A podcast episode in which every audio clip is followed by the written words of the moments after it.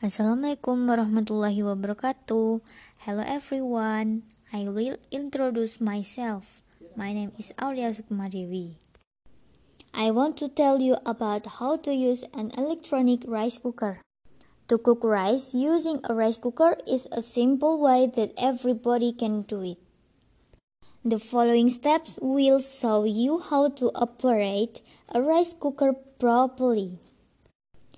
1. Wash the cooking pot and make sure the inner side is clean. 2.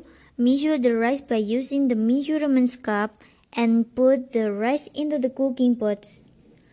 Make sure to give space for the rice, water, and the explanation. 3. Rinse the rice so that we can remove the pesticides that might be present. 4 and some water into the cooking pot. Usually, we need to see the water is 1 centimeter above the rice surface.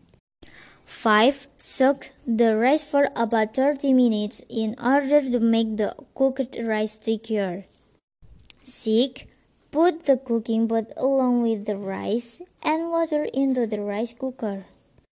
7. Close the rice cooker lid and then plug the cable into the electricity circuit. 8. Start the rice cooker by pressing the cooking or time button. 9. Wait until the cooking process is over. Finally, open the lid and the rice is ready to be served. Well, thank you for your attention.